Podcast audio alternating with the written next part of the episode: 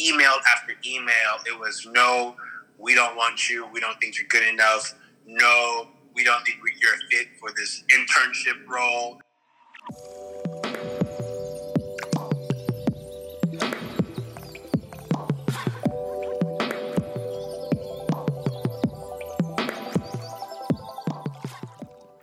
Welcome to Rise Regardless, a podcast featuring the trials and triumphs of resilient individuals. I'm your host, Patrice Chan, and that was Tim Salau. Tim's life purpose is to strengthen the bonds people share through empathetic and compassionate action. He's a community obsessed and purpose driven leader with expertise leading brand direction and championing innovation through community building, public speaking, and product leadership. Nigerian born and Texas raised, Tim is a first generation Texas Tech University and UT Austin alumnus. He's the founder of Mentors and Mentees, a 6,000 member community platform enabling students and professionals to thrive in the future of work. Leveraging his passion for tech and experience working with the big three Google, Facebook, and Microsoft all before the age of 24, he's devoted to making the tech industry a more inclusive space for people of color, women, and those pursuing tech with unconventional backgrounds. All right, welcome to the Rise Regardless podcast, Tim Salau. How's it going? I'm doing well. So happy to be on the podcast with you, Patrice. Of course, I am so happy to have you here. So, first things first, what does resilience mean to you? Resilience for me is being able to overcome anything that stands in your way. So challenges, being able to really maneuver through it and push through. I think for me, one of the most significant resilience turning points has been what I experienced when I was in college. And at the time, I was applying to thousands and thousands of internship opportunities. I attended college at the University of Texas at Austin, where I pursued my master's in information studies. And around spring of 2017, I was applying to some of the top companies in the world, and email after email, it was no, we don't want you. We don't think you're good enough. No, we don't think you're a fit for this internship role uh, as a user experience designer. And after email after email, I was just reading through it, reading through it. But then eventually, I actually had the opportunity. I applied to Google, and then Google reached back out to me and says, "Hey, we think you're a fit." And that was the first grad school internship I got with mm-hmm. Google as a UX researcher. And it was not only it was only after going through hundreds and hundreds of rejection letters in my inbox did I get that opportunity. And even after I got the opportunity with Google, I was still getting rejections. But that, that's that that point in my life told me so much about myself and how you know all you need is one shot all you need is one opportunity to break through and prove yourself yes it only takes one shot Thank you so much for sharing, Tim. Now, when I'm browsing through LinkedIn, I often see college students posting about the number of rejections they received, and news publishers talking about the ridiculous percentage of resumes that get rejected under X number of seconds. What would you or do you say to students or any other job applicants who are feeling deterred from continuing their career finding journey? I would have to say that rejection is is a part of the process, right? Mm-hmm. Most importantly, I you know multiple people in your friend group in society will reject you, but you can never reject yourself. Mm-hmm. So for me, my mindset has always been look, what can I control? And most importantly, what can I pursue to always overcome the no's or the naysayers or the limitations that people, you know, put in my in my face or say you can't do it. You know, like I think a lot of people talk about no's. A lot of people try to kind of cast down their negativity on you. But if you have a vision and you, you know where you're going and you know you're gifted, in something, you your mindset should always be, look, I will learn, I will overcome, I will find another alternative, and you don't, you shouldn't kind of succumb to negativity uh, or the no's. So I mean, I saw those no's as an opportunity for me to grow, really, and for me to pursue opportunities that will allow me to grow and eventually get the role that would be a, that would, that would have been the best fit for me. Right, and unfortunately, we hear that negativity all the time. People being overly critical or pitying themselves to the extreme, neither of which are productive and will help them advance themselves in their careers. So, for you, Tim, what practices did you have in place, if any, to remind yourself of your value? I always created time to be more mindful mm-hmm. right? To be more fine mindful of what the end goal was for me. Because honestly, for me at that time, the end goal wasn't to just get an internship. The end goal was to grow in my professional mm-hmm. career and my that. pursuit of a of a you know of a UX internship, right? And regardless of whether or not I got an internship, I, I realized to myself like no matter what, I'm always in control of my growth process, right? Mm-hmm. So it's not like I need an internship to give me or afford me the opportunity to grow. I can, if I didn't get an internship opportunity that summer following in 2018, oh well. I would just go ahead and, you know, take some courses online, talk to the right people, maybe find a mentor that can help me grow. So, you know, I was always being mindful mindful of the fact that there's always options in terms of me being able to grow and that I created that time to just reflect and say, look, here's the no's, but what about the opportunities? What about the gray area in terms of what I can control to get better? And that allowed me to neglect the negativity, the no's that I was seeing in my email because I knew I, I knew how good I was and that I was a fit for opportunities. But it's okay if others don't see my good because mm-hmm. I see my good. So you know, reflection, mindfulness allowed me to always maintain my confidence through, during that time of during that time of difficulty. Reflect at least one to two times a day. Mm-hmm. Create times of reflection one to two times a day, and those times use them as an opportunity to maybe journal, maybe say positive words of affirmation mm-hmm. uh, around the good things in your life that are happening, mm-hmm. or around the good person that you are right? Or, you know, the positive things that you've accomplished in the last week or the weekend, right? Really create that time because that is psychological priming on helping you for when there are other opportunities in the future where you face challenges or you face, you know, failure or you hear negativity, you overcome it because your mindset is primed a different way. So I think really creating times of reflection one or two times in a day and following through that pattern throughout the week, that's really what alleviates you from any challenge. And what has that psychological priming led to? My psychological priming has led to me creating one of the largest communities in the world, yes. which is the mentors and mentees community a guide community, and it's one of the largest global communities in the world for young professionals, mid-career professionals, students, you know, anyone who's even at the at the latter end of their career who want to be part of a community of professionals who want to take control of their careers to achieve what we consider career fulfillment. And you know, the community has been around for the last less than two years now, but for me, I created it because I wanted to take a chance on on bringing people together and pursuing what makes me happy, um, and understanding that I would have to be resilient, whether or not if this grew to be a 500 member community, an 800 member community, or you know just a 300 member community. I took that leap of faith, and what I now have is one of the largest global communities in the world that I lead, and I, you know, I built a team to help me with managing it, and it's been sensational. We've gotten press in the Forbes, we've gotten press in the Wall Street Journal, we've been recognized by Google, and I think that my, you know, my resilience and the and the clarity I've had in understanding that there is an opportunity to get back to mentees, mentors, and those who are passionate about career mentorship by creating a space online and offline where they can gather and learn from each other is really what led me to this point. So now we are at 6,800 members and, you know, we're only, only growing.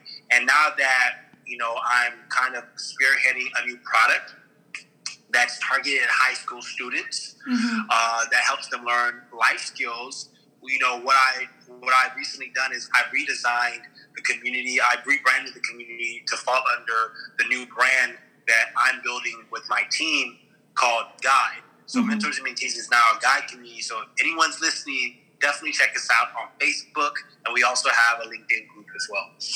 Yes, everyone, do check Guide out.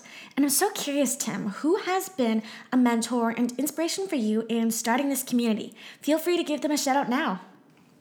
Man, that is such a great question, Patrice. I would have to say, when I was in college, I had a boss. His name was Sam. And Sam was one of the kindest bosses I've ever had. And the reason why I say that is because Sam gave me the opportunity to work with our web design and administration team for our, our, our grad school. And, you know, Sam told me one powerful thing about life and career when I worked with him. He told me, look, you will always have the opportunity to prove yourself. And most importantly, you will have the opportunity to help others prove themselves as well. And the reason why that was so inspirational for me is because I always saw Sam as a mentor that was able to create doors for people that he believed in, people he saw purpose in, or people that he knew would go do great things. And in that way, when what, what drove me to create the mentors and mentees communities because I believe there's a lot of purpose in people, uh, people who may not even know the purpose in themselves, or people who are seeking help in terms of mentorship and creating mentors and mentees, a guide community, and, and building it to now being a 6,800 member global platform I think is a true testament to what Sam has done for me and, uh, you know, how, how he sees people. And I've adopted the same mentality because I believe that is the power of paying it forward. You know, so he really inspired me to create Mentors Mentees, a Guide community, because of his mentorship and his belief in me. Wow, sounds like we all need a Sam in our lives. So tell us more about what it was like kickstarting this initiative. You know what? It was there was a lot of work. I put yeah. into building the. there was a lot. There's a lot of work to growing an online active community, and often people have no idea. People mm-hmm. have no idea the work that goes into community management, the work that goes into community building, and really trying to bring people together. You know, me being in a space where I'm a community builder, um, and, uh, and and and it's a very rare skill set Mm-hmm. A lot of people don't have that expertise. So early on, you know, the, the biggest way I got people to join the community is by driving word of mouth. Mm-hmm. Driving word of mouth offline, going to events, telling telling students, telling young professionals that look, there's mentors and mentees. This is a space where you can go and you can learn from experienced professionals. And most importantly, early on, I would create live videos, and I still create live videos. I would you know, I would be sharing two to three posts a day because having a lot of content in the channel, in the in the community, allows for more activity, a lot more engagement. And the better the content, the more people stay engaged and remain a member. So mm-hmm. I would do all of this work to ensure that you know we were there was a lot of value in the community being stored in the community in terms of content that was being shared, and that members felt included, members felt highlighted, and, you know, I did a lot of the grunt work to be the best community manager possible uh, until it got to a point where now I'm building a team. Mm-hmm. But, you know, those were the growing pains, where, right? Where, you know, I started from zero. Like, no one was a, a part of the community, right? Yeah. To then growing into 6,800 people and, you know, getting people, getting brands and publications such as Forbes and Wall Street Journal to, to discover us and highlight us. It's been an immense journey, but I wouldn't have gotten to the level of where I built it if I wasn't if I wasn't clear on the purpose of it and mm-hmm. I didn't believe in it. Mm-hmm. So that's fundamental to scaling a business. Now, once you've scaled and continue to see rapid growth, what's next? What other challenges are out there, and what are your strategies for overcoming them? The difficulties for me would have to be finding a way because now that Mentors and Mentees is a Guide community it's I folded I folded it under you know the Guide brand uh, and the, the product that my team and I are building. And I think the challenges would be moving forward is ensuring that we continue to have the best members join our community. And we do already because when members join, before they join, they have to answer three questions. How did you find out about the community? What does career mentorship mean to you? Mm-hmm. And most importantly, what is your profession? What is your area of study? Right? Mm-hmm. So we get a great context on who they are. So I think that would be really moving forward the challenge of scaling because as more people discover our community online, there's going to be a lot more interest in people joining. But when it comes to matters of community, it's not really a matter of quantity; it's a matter of quality, right? Mm-hmm. So, and now that Facebook is very focused on just community in general, we expect that there's going to be more people requesting to join our group because they're interested in mentorship and being a part of you know our platforms, right? The guide mm-hmm. platform and the mentors and mentees platform. So I'm really excited to like try to find ways for us to address that challenge, ensuring that we're we're having the right people join, not the wrong people join. Absolutely. And one of those benefits of having the right members, people who are eager to teach and be taught, is the relationships or really friendships this can lead to. Which reminds me of how friendships have been an unconventional way of pursuing your passions at work and tapping into the hidden job market for you. Yeah. So even so, my current role, aside from guide, from what I'm building, I I am the global product marketing evangelist with WeWork. Yes. and unleashing and leading the future of work. Uh, I love my role with WeWork. I'm incredibly passionate about the space that we are in. Uh, unleashing the future of work and creating spaces where people can come and work together in terms of community. I wouldn't have gotten this role if it wasn't for a mentor and a dear friend of mine. His name is Robin Daniels, who gave me the opportunity to work with WeWork. And I literally have met known him for the last two years, but because he believed in me and my talents, he gave me the opportunity to work with him and his team and I have been having the time of my life since. So he, as a mentor, he saw that look, you're an amazing community builder. You are passionate about the future of work. Why not come join us at WeWork, where we're leading that, and you can evangelize for that future with our global team, right? Mm-hmm. And I think mentorship has been pivotal in helping me find and source the opportunities that I believe are fit for me. If people don't have a mentor like a Robin Daniels, people don't have a mentor like a Sam Burns, the guy that really inspired me to create mentors and mentees, then you're missing out on a pivotal aspect of having people who care about you, who want to see you elevated and, you know, be really successful in your career. So it's been pivotal for me. Mm-hmm. Tim, I resonate with that so much. We can't always do it on our own, and it's really thanks to our mentors and support systems too. With that being said, I do know that you are also hustling on your end, being active on social media and engaging with your community because it's one of your core values. I'd love for you to take a moment to tell everyone a little bit about what you're working on on social media, like your YouTube channel, for example. Oh my goodness, I'm doing so much with my and John, who is my business partner, and we have the Careers in Tech for Non-Engineers YouTube channel. If you are a person right now listening, you're interested in getting into tech, but you are non-technical, our channel is a channel for you. Careers in Tech for Non-Engineers. Look it up on YouTube, and you know I am super invested in social media because social media gives you an opportunity to share your thoughts, build community, and most importantly, learn from amazing people like you, Patrice, right? Oh, thank you, Tim. So, you know, in terms of right now, I'm, you know, I'm really active on LinkedIn, really active on Instagram, really active on Facebook because I build community on there, and I am now working with my my friend, my dear friend and business partner John, and you know, starting up a YouTube channel because we're really passionate about ensuring that people get into tech and they realize that you don't have to be technical to get into it. You can be, you know, the average Joe who's an English major or has a biology degree, but you're passionate about where the future of tech is going. You can get in. You just have to believe in yourself.